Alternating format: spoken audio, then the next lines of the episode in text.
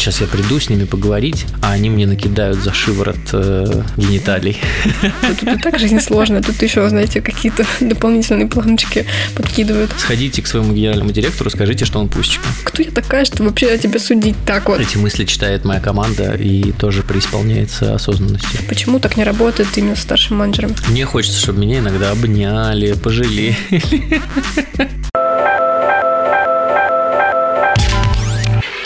Всем привет! Вы слушаете подкаст э, «Ересь. Островок э, осознанности и любви к себе», как мы узнали из последних подкастов.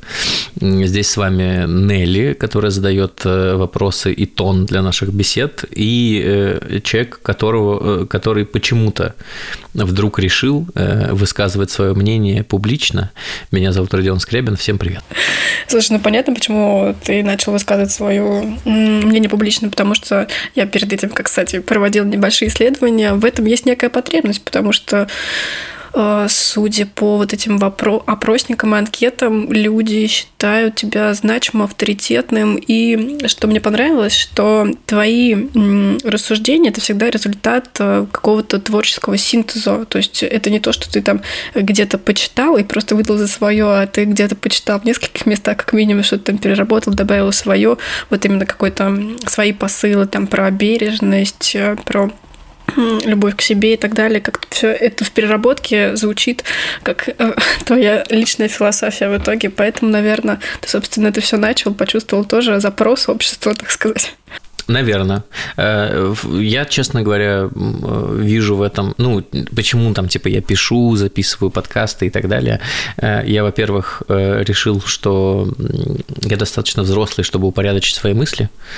Вот. Во-вторых, я сам для себя формирую такой, типа, must-have вещей, которые должны быть в голове.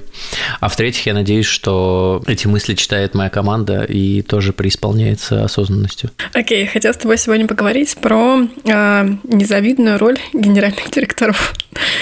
Мне кажется, ты, ты в этом смысле вообще некоторый некий флагман, потому что ты выгружаешь содержимое своей головы, и оно обычно там что-то про уязвимость, что-то про там слабость, а, то, что, как мне кажется, не должно быть присуще генеральным директорам. Они такие как бы крепыши, я к ним всегда с советом, за, за советом, а они как бы ну, вряд ли ко мне когда-то придут. Поэтому это как бы супер интересное направление вообще в твоей писанине, какая, какой-то честный подход. Потому что вот до вот этого поста, собственно, который ты написал про одиночество SEO, я вообще никогда не думала, что такое давление испытывают генеральные директора.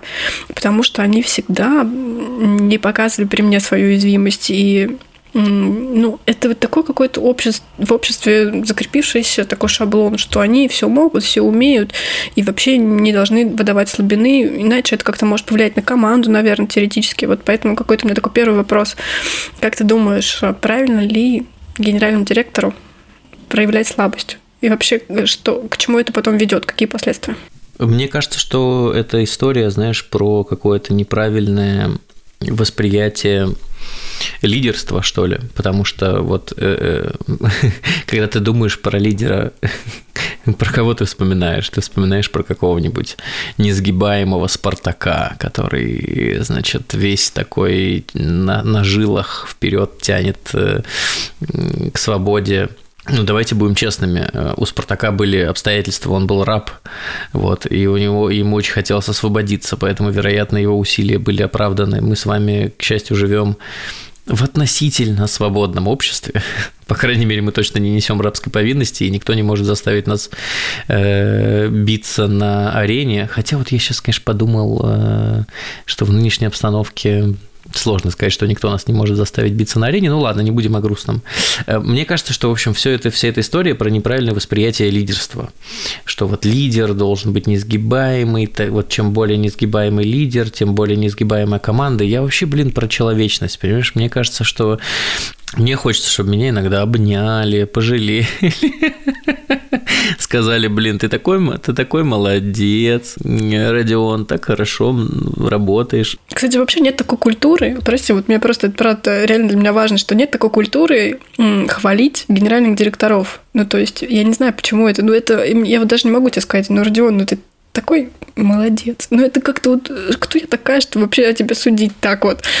А, хотя это тебе очень надо. Да, да, да, мне кажется, что отсутствие такой культуры – это большая проблема. Ну, генеральных директоров хвалят, знаешь, там, типа, когда раздают какие-то там, типа, отраслевые премии, что, типа, это вот э, вот, а в этот момент, я тебе честно скажу, генеральный директор думает следующее. Блин, но ведь это все не я сделал. Это же все мои сотрудники. Вся эта благодарность мне, это все напускное, на самом деле, все сделали ребята. А то, что а я ничего не сделал, я просто на них кричал вовремя. Кстати, вот это, кстати, тоже очень важно, потому что любой результат, он должен быть авторизован а, признан и похвален. Но при этом, когда твоя работа в выстраивании процесса для того, чтобы все, все сделали за тебя, вообще очень сложно найти для себя какую-то почву для того, чтобы, как сказать, э, вот это признание взять именно как свое. Это же сложно. У меня недавно был разговор с одним из моих старших менеджеров. Э, э, девочка, ну, я обозначаю, что девочка, чтобы потом говорить она. Вообще, в целом, практически все мои старшие менеджеры девочки, поэтому она. У меня из всех старших менеджеров остался один парень, все остальные девчонки. Потому что очень люблю девчонок, ничего не могу с собой поделать. Значит, у нас с ней был разговор. Она за последнее время очень сильно выросла э, и стала больше гораздо делать менеджерской работы, меньше делать руками, и ее это фрустрирует. Она говорит, что вот типа я не вижу, результат сильно отдалился от меня, потому что я ничего не делаю руками, я не чувствую результата. Э, результат стал более непредсказуемым, потому что это не я делаю, а кто-то другой делает. И она вот у нее не получается присваивать достижения команды себе, и она от этого немножко страдает. У нас был длинный разговор по этому поводу, как вот это работает у меня, какие изменения претерпевала, претерпевали мысли в моей голове. В итоге все закончилось на том, что она сказала, ладно, обсужу это с корпоративным психологом, пусть она мне расскажет, что с этим делать.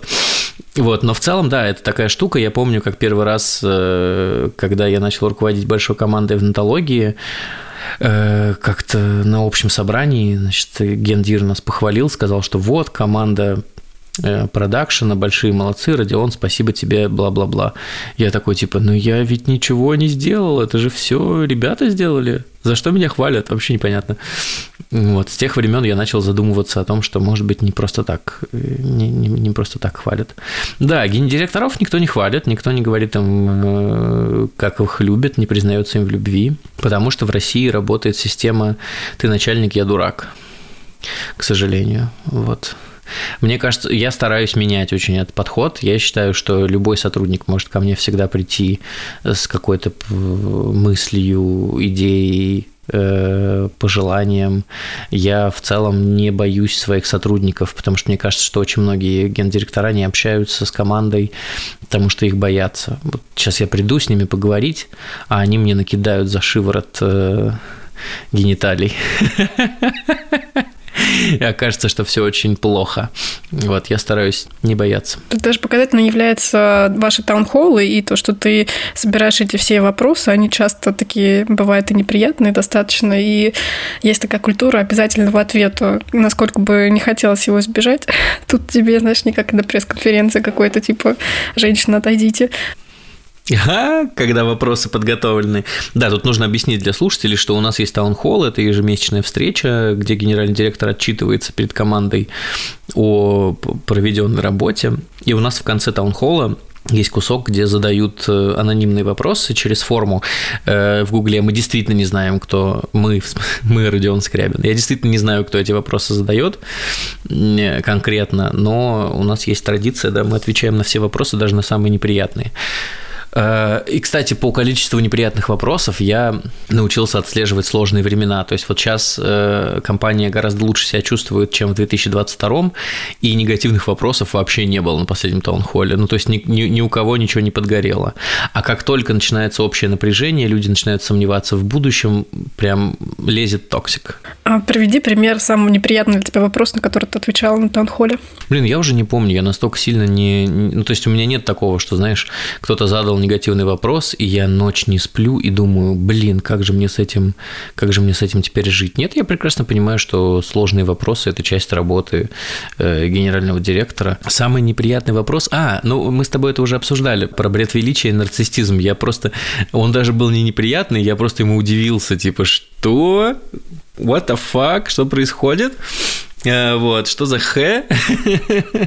вот, он был, ну, это, наверное, вопрос, который, ну, меня побеспокоил минут 20, э, а другие вопросы меня беспокоили гораздо меньше, вот, если, если в качестве примера. Если автор этого вопроса э, из команды слушает этот подкаст, знает твой вопрос, беспокоил меня примерно на 10 минут дольше, чем остальные, если ты хотел этого добиться. Знаешь, что такое, есть такое определение в интернете ходит, что такое осознанные котики? Нет, не знаю. Осознанный котик.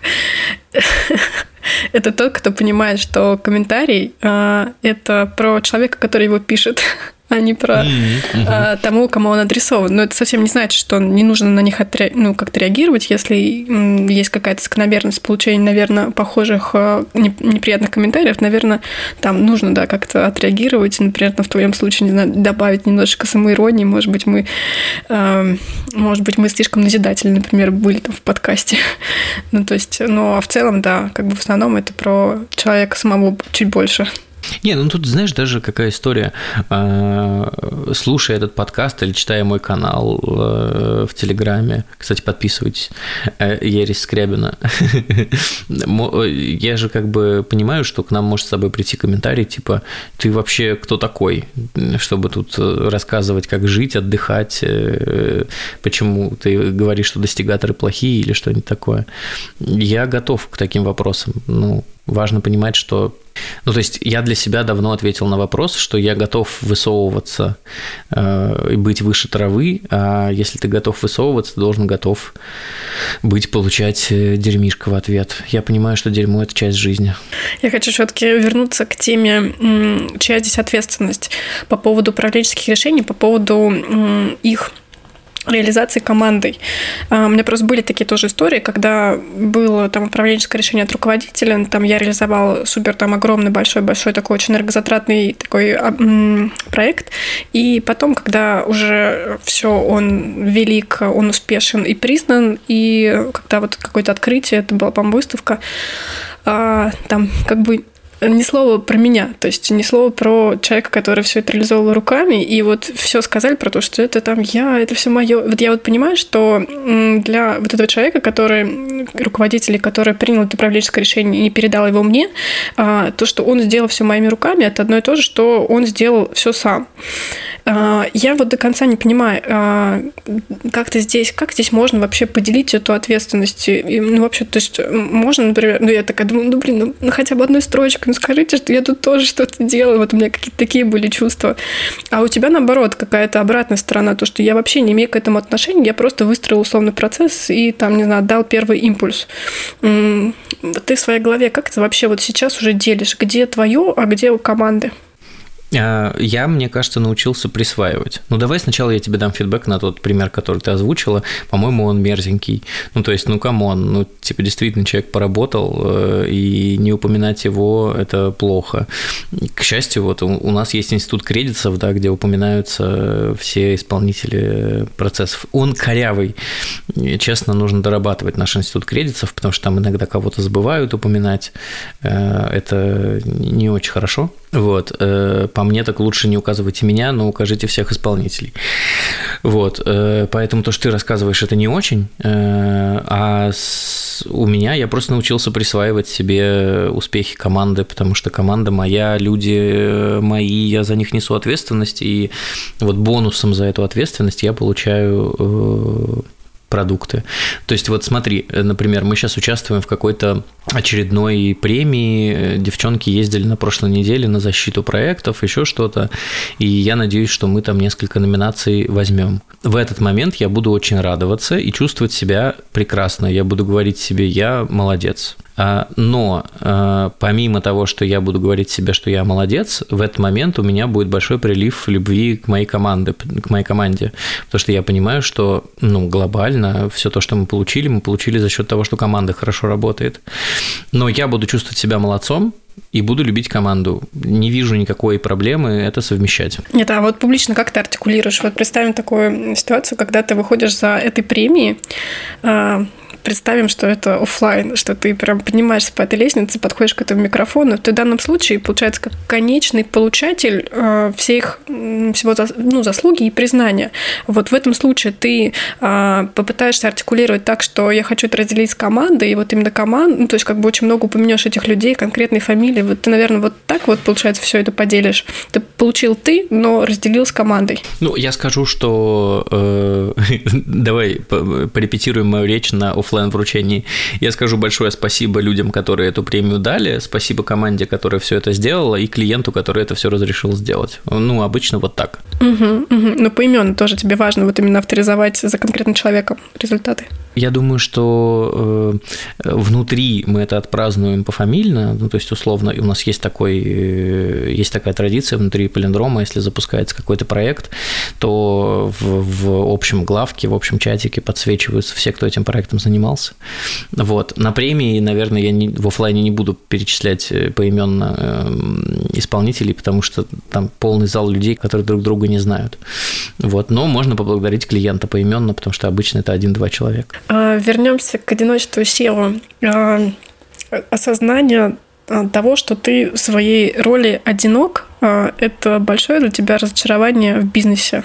Ну да, я думал, будет повеселее. Ну, на самом деле, это же такая штука, да, э, э, можно просто представлять себе, как люди на разных уровнях э, устраивают тусовки. Ну вот, значит, есть уровень минус 2, да, это старшие, старшие, нет, минус 1, старшие менеджеры в компании. Их, например, в Полиндроме 7.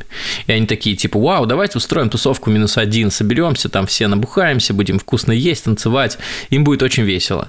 Значит, есть уровень минус 2, это групп хеды, их еще больше, их человек 12, наверное. Э, я, наверное, выгляжу совершенно э, дерьмовым директором, потому что я точно не знаю, сколько у нас групп хедов. Но я их всех очень люблю. Вот, они такие, типа, собираются, большая тусовка, классно, здорово, там, типа, собираются люди уровня минус 3, там, специалисты. У них там вообще просто праздник, если они все соберутся, это будет классно. Э, что будет, если генеральный директор решит устроить тусовку своего уровня, да, там, типа, ноль? Это будет э, такой грустный день рождения, где ты задуваешь свечку и такой, типа, «Э, что ж, с праздником меня. Вот мне кажется, эта метафора очень сильно описывает про боли генерального генерального директора, потому что когда любой уровень, там, типа, минус один, минус два, минус три соберутся, у них будет очень много общих вопросов, общих, общих проблем. Э, они могут поделиться своими решениями, они могут поделиться своим опытом, у них очень много будет общего. А вот с генеральным директором в компании общего практически ни у кого нет. Э, и это, ну, это генерирует определенную тоску. Я вообще читала, что когда ты а, из наемного сотрудника становишься генеральным директором, то из-за вот этого большого рывка, а, больших этих изменений, ты вообще отрываешься очень от своего окружающего мира, от а, своей семьи, от своих друзей, от своих там коллег, соответственно, тоже. Это ты себе тоже это прочувствовал, да? Да, конечно, потому что раньше ты в курилке с коллегами обсуждал типа проблемы компании, как все сделано неправильно и так далее, а теперь все эти проблемы тебе нужно решать. Поэтому да. Но я не знаю насчет родных. Э, с родными, наверное, попроще, чем с коллегами. С коллегами, да, ты понимаешь, что... Во-первых, ты в какой-то момент понимаешь, что э, нужна новая дистанция, и это не потому, что ты зазнался, еще что-нибудь такое, а просто потому, что если у тебя не будет дистанции, то у тебя не получится нормально руководить. С другой стороны, ты понимаешь, что у тебя в жизни начались совершенно другие проблемы. То есть раньше я думал, как бы сейчас нам сделать классный спецпроект, я сейчас придумаю вот это и вот это и вот это, и будет офигенно. А сейчас у меня история с тем, что пришел Финблок и говорит, что у нас там, типа, пришел штраф из налоговой. И ты сидишь и думаешь... Мама! Штраф из налоговой, что мне с этим делать? И история в том, что помочь тебе никто не может. И поэтому, э, поскольку SEO это вот такие, знаешь, значит, одинокие самураи, Э, на маковом поле, поэтому очень популярны всякие клубы, э, клубы для генеральных директоров, вот эти все бизнес-сообщества, где ты тусуешься с такими же ребятами, у них такие же проблемы. В целом это даже работает немножко. Я вот пошел учиться в SLP, стартап лидершип программ, потому что там как раз э, такие же люди, как я, тоже приходят пострадывать. Вот, и это, это прикольно, то есть я э, несколько, скажем так, людей оттуда, я с ними начал с ними общаться, скажем так, не супер плотно, но Типа история в том, что если хочется, то можно поныть друг другу.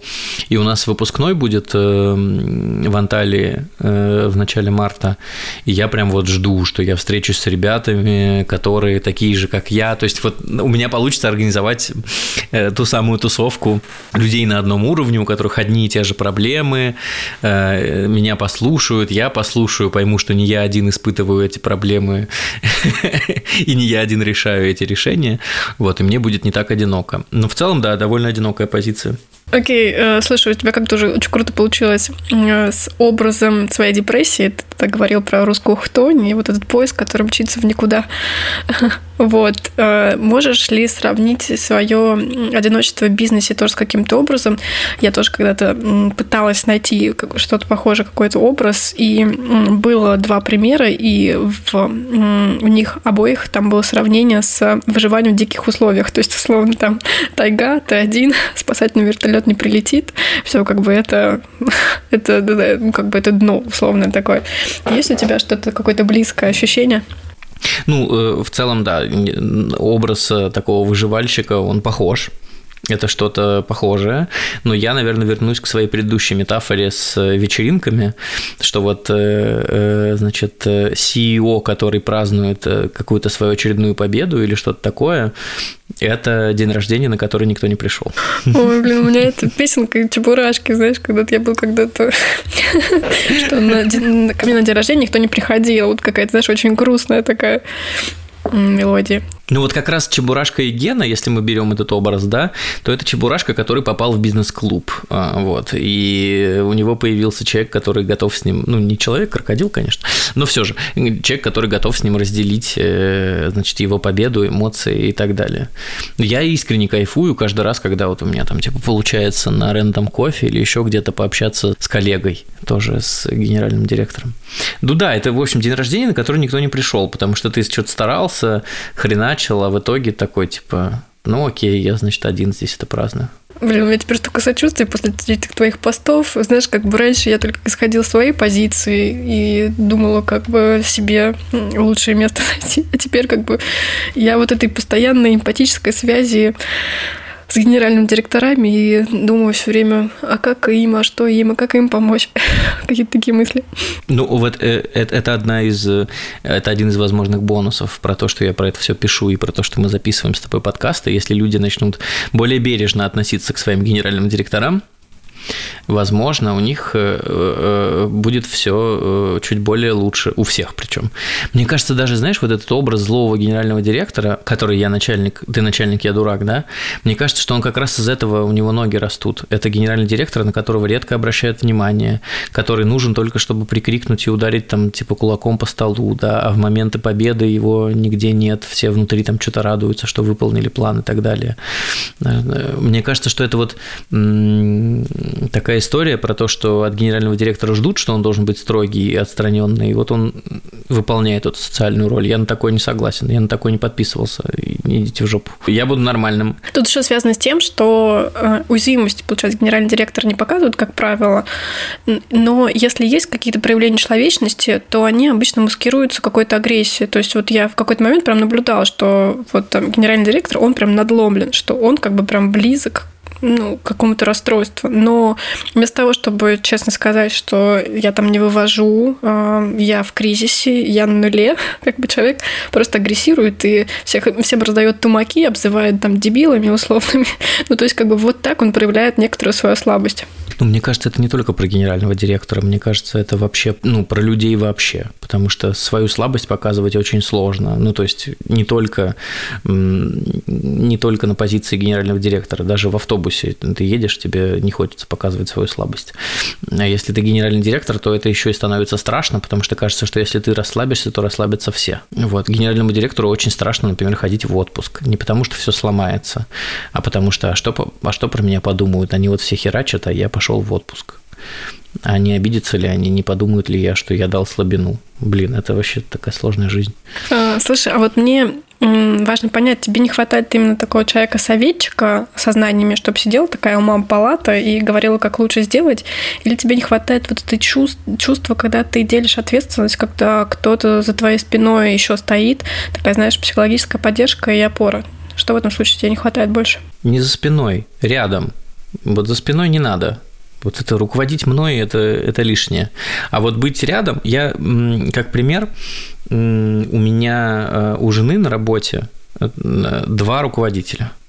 Понятно, что они там как-то разделены по должностям, типа что-то там типа креативный или какой-то там типа директор и генеральный директор. Но по факту они такие типа два равных руководителя, два партнера. И мне, я им дико завидую, потому что мне кажется, что э, им гораздо легче, потому что вот представь себе, э, какая-то кризисная ситуация – что должен делать генеральный директор? Он должен проявить холоднокровие, э, там типа рассудительность, э, сказать типа, ребята, не парьтесь, не нервничайте, сейчас мы все разрулим, раздать кучу задач, организовать процесс, все, значит, люди не нервничают, все в порядке. Но генеральному директору тоже в этот момент страшно, и он должен это с кем-то обсудить. И классно, когда у тебя вот внутри бизнеса вы, вы как бы креативная пара, вы вдвоем, и вы можете типа успокоили команду, рассказали, что нужно делать, расставили задачи, пошли вдвоем, сели, выкурили сигару, охренели от всего того, что происходит, и пошли двигаться дальше. А вот поскольку вот этого часто не происходит, никто с тобой не выкурит сигару и не охренеет от того, что происходит, ты чувствуешь одиночество. Слушай, ну, я примерно могу представить, почему ты не можешь это все обсудить со старшими менеджерами, но все равно это интересно. С одной стороны, вот э, если я тебя могла парировать, то я бы сказала, но они также вовлечены в процессы, они точно такие же, там, ну, тоже опытные управленцы. Почему не можешь разделить? Типа это какой-то пример обратной субординации, ну, то есть это какая-то нездоровая штука, когда ты их пытаешься ставить на свое место и переносить свои там страхи и беды. Почему так не работает именно с старшими менеджерами? Ну, мне кажется, что это такой каскад, э, каскад уверенности, который должен распространяться вниз. Я тут недавно, знаешь, разговаривал с ребятами, со старшими менеджерами тоже, э, по поводу э, того, что... Значит, мы недавно в компании объявили, что до этого у нас было военное положение. Сразу скажу, что это никак не... типа никакого отношения к СВО не имеет, мы никого не, диск... не дискредитируем, пожалуйста, не сажайте нас. Значит, у нас было военное положение, а сейчас стало чуть получше в бизнесе, и мы объявили режим повышенной готовности потому что мы вот научились выживать, давайте продолжим развиваться, если нужно будет снова выживать, мы знаем, что делать. А, и когда я это рассказывал ребятам, я говорил, что в целом у меня, говорю, было полное ощущение, что в мае нам капсда. И они такие, как хорошо, что ты этого не сказал. Потому что если бы ты сказал, ну, они размышляют следующим образом, типа, э, это из диалога вырвано, да?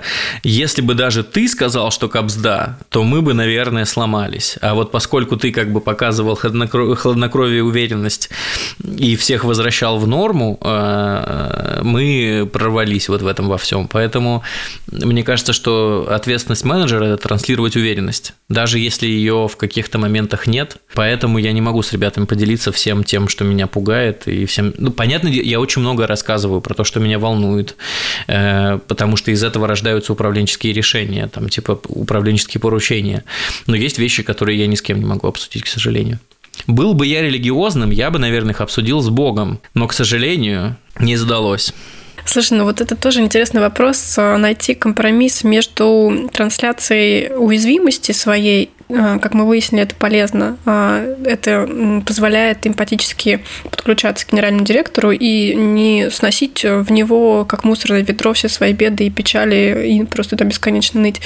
А с другой стороны, а, вот я тоже имею такую потребность когда смотрю на генерального директора, чтобы он излучал оптимизм и уверенность, чтобы он был даже в самые э, какие-то сумасшедшие времена э, таким моим гарантом, что все будет нормально, гарантом стабильности и успеха.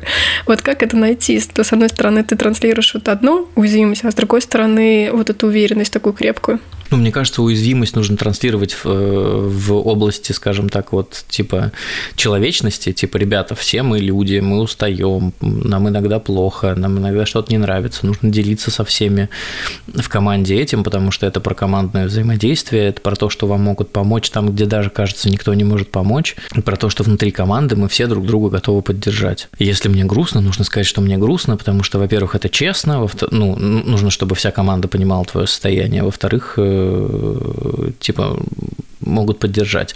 Поэтому, например, моя команда старших менеджеров была одна из первых, кто узнал, что у меня депрессия. Я честно сказал, ребята, Э, немножечко капсда, меня чуть-чуть поднакрыло, может быть, будет чуть сложнее, я, может быть, буду чуть меньше включен, пожалуйста, имейте это в виду. И никто не испугался, никто не сказал там, типа, все, мы сейчас развалимся. Нет, ребята поняли, что, ну, как бы, э, я человек, у меня бывают человеческие проблемы. Вот. Э, это, короче, про поддержку и про социализацию. А про уверенность – это история немножко в другую сторону. Это про то, что у нас все получится, все сложности временные и так далее. Мне кажется, вот какое-то такое разделение.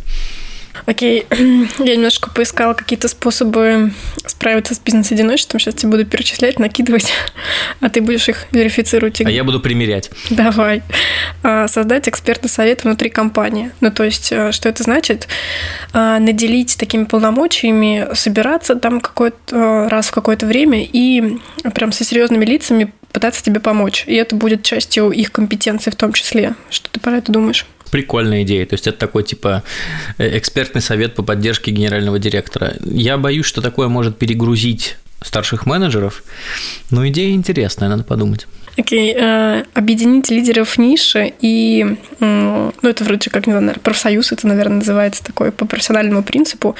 То есть, наверное, всех руководителей вот подобных э, твоей организации и, соответственно, собираться тоже раз в неделю условно и обсуждать проблемы одной компании. То есть сейчас ты обсуждаешь чужие, потом ну, дойдет очередь до твоих. Что ты по этому думаешь? Раз в неделю это, конечно, очень оптимистично. Но это вот бизнес-клуб. Это про то, что я говорил, это, это бизнес-клуб. В, в некоторых ситуациях это работает, особенно у людей, у которых высокая потребность к социализации. То есть вот э, я тоже вижу, знаешь, эм, на уровне вот моей учебы в СЛП, я вижу, что есть люди, которые суперактивные, которые такие, мы идем на хайкинг, потом печем блины, здесь мы тусуемся вместе, обнимаемся. Там даже какой-то был experience, когда моя учеба была, ну, я еще не учился, но, но тогда был офлайн, там был какой-то experience в том, что куча генеральных директоров лежали на полу и обнимались друг с другом, и, значит, у них было какое-то групповое массовое объятие. Вот. Я чуть менее социальный, э, для меня это чуть сложнее, но я тоже тянусь к людям. Ну, это вот про бизнес-клуб, короче. Угу. А как ты относишься к таким бизнес-клубам, где э, людей собирают, вот таких лидеров, топчиков, и обычно какие-то дополнительные вызовы дают. То есть это, например, какой-то там яхтинг, тебе нужно конкурировать, соревноваться, учиться вот всем этим морским там штукам. А, либо, например, там, поднимаются в горы. То есть как бы тут и так жизнь сложная, тут еще, знаете, какие-то дополнительные планочки подкидывают. Ну, а есть вообще бизнес-клубы, в которых типа заряжают на достигаторство, знаешь, где там типа вы все можете, возьмите свет, тра-та-та-та.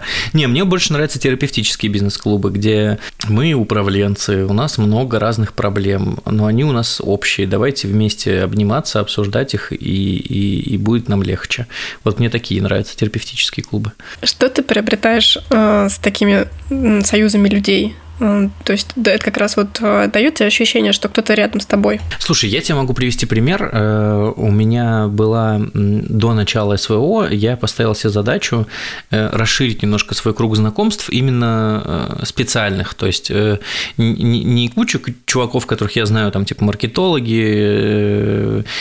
SEO-специалисты, кто-то еще, а я хотел познакомиться с большим количеством вот генеральных директоров компаний, похожих на Полиндром.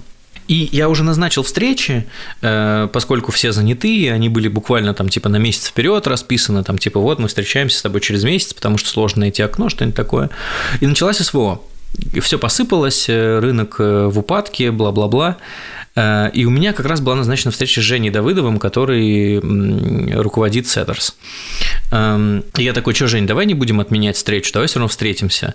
И вот мы два часа сидели с Женей и просто синхронизировали, что происходит у него, что происходит у меня. Я рассказывал, какие способы, ну, типа, что я делаю, чтобы пережить это. Женя рассказывал, что они делают, чтобы пережить это. Мы там, типа, поделились о том, что какие-то сотрудники, которых мы явно потеряем сейчас, может быть, есть идеи, куда их пристроить. Женя рассказал, что у них там, типа, есть какие-то свои способы, я поделился своими. Я вышел с этой встречи, э, ну, типа, э, с мыслями, что да, все очень плохо, но я не один. А во-вторых, это такая штука, когда ты делишься своими находками, делишься тем, что ты делаешь, и тебе твой собеседник говорит, я делаю то же самое, и ты верифицируешь свои решения. Потому что вот эм, у генерального директора ну, это часть одиночества СИО в том, что никто не верифицирует твои решения. Ты точно никогда не знаешь, правильно ты поступаешь или нет. А еще вот такой способ в кризисе встретиться с человеком, который разделяет твои проблемы. Обычно все-таки кризисы, они обнажают всякие там девианты или вообще какие-то ценности и так далее. И вот такая вот возможность реально понять, что человек тебе близок максимально. Это, знаешь, как будто бы там его на аттракцион пригласить, и чтобы он там проявил там все свои потенциалы потенциала и таким образом там просто, просто подружиться, просто синхронизироваться, там просто там уйти в какое-то приятельство. Слушай, ну возвращаясь э, к, к моей любимой теме, к эхо нашего сознания через фразеологизмы, вот, значит, друг проверяется в беде, да, вот, оно, это про это. Парни в горы, тени и рискни, да. Да, да, да, да, да, да. Дальше способы найти ментора, то есть человека, который гораздо более опытен. Да, конечно, конечно. У меня родилась отвратительная шутка, я хочу ее пошутить. Значит, э, нужно видеоряд, знаешь. Э, э, Ник Вучич, и, и на фоне играет песня «Парня в горы тени, рискни». Блин, ну очень смешно. На самом деле, я недавно читала историю Руслана Набиева. Знаешь, кто такой? Ага, нет. Ну, в общем, с ним произошла трагедия, и он лишился ног. А, вот. Но он при этом альпинист, и он на руках поднимается как раз на всякие самые высотные точки. Так что твоя шутка не зачтена в некотором случае. Я очень часто шучу про Ника Вучича, потому что он часто попадается мне под руку. Э, мысленно. Но кто-то мне рассказал, кто ходил на, на какие-то эти э, концерты Ника Вучича, на его бенефисы что он типа очень-очень нормально относится к юмору про себя. И я в этот момент разрешил себе бесконечно шутить про Ника Вучича, так что парня в город тенили. Блин, на самом деле для меня вот э, черный юмор это показатель здорового человека, если честно. Смеяться про онкологию и про какие-то там недостатки. Мне почему-то кажется, что ну вот это точно все обкашлено в Америке, а у нас еще вот только-только, мне кажется, зарождается. Вот, мне кажется, появились только шуточки, правда, про рак, про онкологию. А об этом вдруг стало можно шутить. Слушай, я тебе расскажу. У меня просто был, э, у меня в жизни был эм, антидот. У меня был друг, э, ну, мы сейчас э, тоже общаемся, я все еще считаю, что мы хорошие друзья, правда, мы на какое-то время далеко разъехались. Сейчас он живет в Батуми, я в Тбилиси. Ну, короче, у него нет ноги. И когда мы только познакомились, я такой, типа, я знаю, что я люблю не в попад что-нибудь такое пошутить, я очень стеснялся. Вот. А потом Лёша сам начал э, угорать над этим. Э, и апогеем э, Лёшиного юмора про отсутствие ноги он играет в слэш-хоккей. Слэш-хоккей – это паралимпийский вид спорта. Знаешь, как они назвали свой клуб? Они назвали его башкирские пираты. Блин, это правда очень смешно. И ну, мне вообще очень парит все время неуязвимость людей в этом смысле, что они настолько самоироничны, настолько с легким отношением к себе. Но мне кажется, когда вы вот эти все эти дистанции выстраиваете, когда все вот эти там дурацкие границы, очень много неудобных вопросов там нельзя задавать, мне почему-то кажется, что вы, вы лишаете возможности сделать себя сильнее, сделать себя сильнее. Потому что каждый раз, когда ты над чем-то шутишь неудобным, над как отвечаешь на какой-то супер неудобный для себя вопрос. Ты проговариваешь это вслух и даешь еще раз возможность этому прожить. Это, блин, такой вариант терапии. Я считаю, что каждый раз, когда э, ты начинаешь шутить над очередной сложной ситуацией, это значит, что ты ее внутри себя победил. То есть вот когда начался ковид, мы все были в ужасе. И в тот момент, когда мы на планерках начали шутить про ковид, я понял, что нас потихонечку отпускает. И вот последнее время у нас довольно часто возникают на планерке шутки про СВО. И я так понял, что, что, кажется, мы это немножко пережили. Ну, как индикатор, да. Даже если, может быть, не пережил до конца, то начинаешь. То есть э, ос- осмеливаешься пережить, дать себе на это право. Окей. А, еще один способ нанять исполнительного или операционного директора. Ну, исполнительного, но он все равно будет ближе, скорее, к команде старших менеджеров, чем к тебе. Ну, мне так кажется.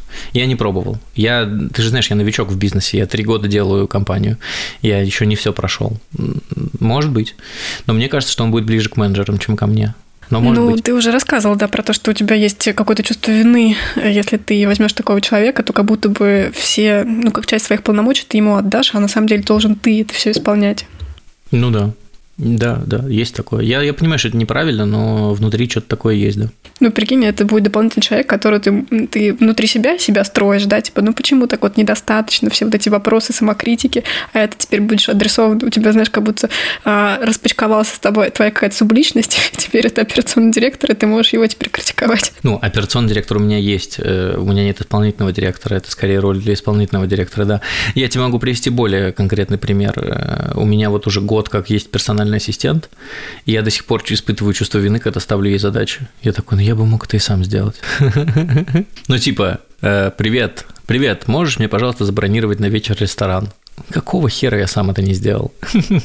Так, окей.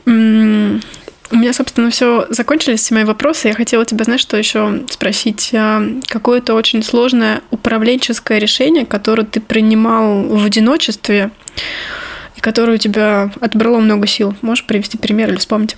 О, я думаю, это всякие травмирующие увольнения старших менеджеров. Ну, в моем случае это всегда самые, самые какие-то сложные решения, потому что это человек, в которого ты очень много вложил усилий, денег, э, себя самого. Э, у меня были такие штуки. Это были самые, наверное, неприятные управленческие решения. Мне, честно говоря, всегда э, помогает корпоративный психолог наш, в сложных э, управленческих решениях. Я всегда знаю, что я могу прийти, выговориться, э, получить какую-то обратную связь. Ну, наверное, это вот всякие увольнения старших менеджеров. Это были самые неприятные управленческие решения. Ну, потому что для меня это всегда еще, знаешь, про разочарование. Вот, а разочарование очень неприятное чувство. С учетом вот этого большого вложенного вложенных сил, вложенного ресурса в этих людей, что должно произойти, чтобы ты в нем окончательно разочаровался и понял, что с этим уже нельзя работать? Ну, должна закончиться история с э, вторыми шансами. Ну, то есть ты должен провести откровенный разговор, э, дать человеку возможность это исправить. Если это не исправляется, то все, камзда. Угу. То есть у тебя сначала кредит доверия, Конечно, конечно. Потом э, там какое-то энное количество шансов. Ну, я же не просто так этого человека взял в команду. Он же не просто так здесь появился. Он же появился, потому что я ценю его талант, э, умение делать свою работу. Э, я как бы делаю ставку на этого человека не просто так. Вот, поэтому, да, это важная штука. Окей, у меня все. Да, давай подведем какие-то итоги. Короткий итог. Быть генеральным директором грустно и одиноко. Э, мы... Все так. Любите своих генеральных директоров. Обнимайте. Приходите к ним, говорите, какой ты пусечка. Вот э, давай вот это как итог поставим, да? Вы можете бесконечно стесняться, ну, типа, что за идея, да, прийти к генеральному директору и сказать, что он пусечка. Ну, выглядит э, по-идиотски. Скорее всего, он пошлет меня в жопу, да? Или обнять генерального директора. Но на самом деле, если генеральный директор нормальный, ему будет очень приятно. Поэтому, если вы послушали этот подкаст, сходите к своему генеральному директору, скажите, что он пусечка. Слушай, а нет в этом такого, как будто я с тобой становлюсь на один уровень условный, и вдруг становлюсь цензором твоим? Это же как будто бы ненормально. Ну, назовите по имени отчеству, скажите, Родион Александрович, вы пусечка. Родион Александрович, вы пусечка. Спасибо, спасибо, спасибо. Сразу на душе стало полегче, да. Э, спасибо, что слушали этот подкаст. Любите своих генеральных директоров, подписывайтесь на телеграм-канал Ересь Скрябина, ставьте лайки и обязательно сердечки на Яндекс Музыке, нам там нужно побольше сердечек. Э, для счастья оставляйте реакции на всех платформах, где вы слушаете этот подкаст, ставьте звездочки на Apple подкастах обязательно. И оставляйте комментарии. Э, вот. Ну и не расслабляйтесь, двигаемся дальше. Всем всего хорошего. Всем спасибо.